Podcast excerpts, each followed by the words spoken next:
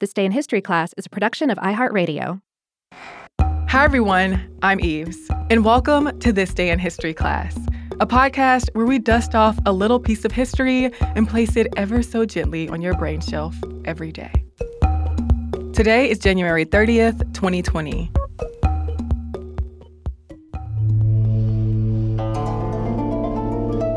The day was January 30th, 1703 a group of 46 ronin, or samurai without a master, avenged the death of their deceased master by killing Kira Yoshinaka. Though the event occurred on January 30th based on the Western calendar, Japan used a lunar calendar at the time. According to contemporary dating, the event took place in Genroku 15 on the 14th day of the 12th month. This difference in calendars has caused some confusion over the date of the event. That said, the Japanese temple where the Ronin were buried holds a festival commemorating the event every year on December 14th. During the Tokugawa period, which lasted from 1603 to 1867, Japan was under the rule of the shogunate, or military government. The shogun, or chief military commander, ruled in the name of the emperor. Daimyo, or feudal lords, were vassals of the shogun, though they were limited from gaining too much independent power. Samurai no longer had to engage in battle since Japan was at peace, but each daimyo did hire an army of samurai to protect their families and property. And samurai still had codes of honor and conduct known as bushido that they abided by. Ronin often became masterless because they didn't fulfill their duties, because they were defeated in battle, or because their master fell from power or died. If a samurai's master died or was deposed, the samurai could choose to serve the new daimyo. But if his master was defeated or killed in battle, or if he did not want to transfer his allegiance, the samurai may choose to die by suicide. Those who chose to live as ronin often did so in disgrace.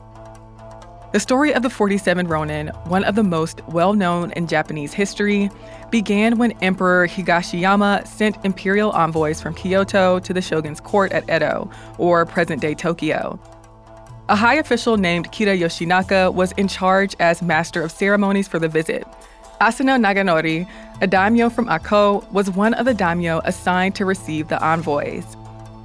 Kira set about training him and another daimyo in court etiquette but Kira allegedly treated Asano poorly, possibly because of Asano's inexperience or because the presents Asano offered weren't good enough.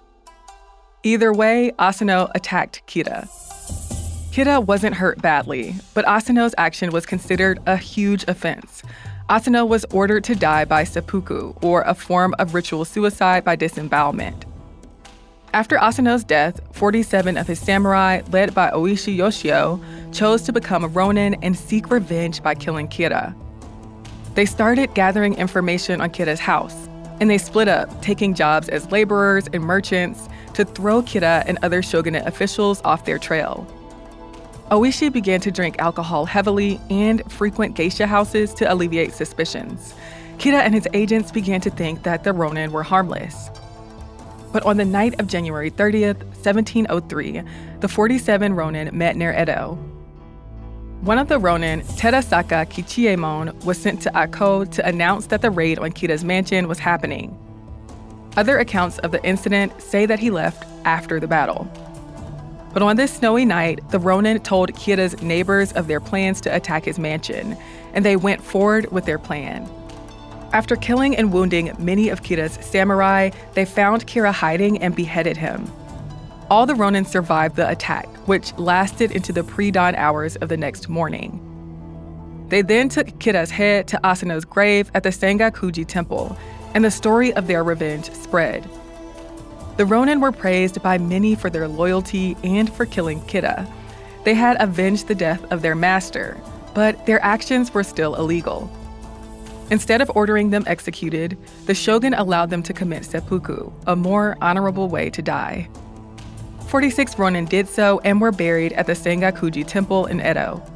Many sources say that the 47th Ronin was pardoned, lived to an old age, and was buried near his fellow Ronin. The graves at the temple are now a site of commemoration. The tale of the 47 Ronin, also known as the Ako incident, has inspired many plays, poems, essays, TV shows, and films. Fictionalized accounts of the incident are known as Chushingura. I'm Eve Jeffcoat, and hopefully you know a little more about history today than you did yesterday. Have a hard time staying present as you mindlessly scroll through social media? Lucky for you, we're stuck in the past. At TDIHC Podcast on Facebook, Instagram, and Twitter. Or if you are so inclined, you can send us a message at thisday at iheartmedia.com. Thanks for listening. Merry history to all, and to all a good night.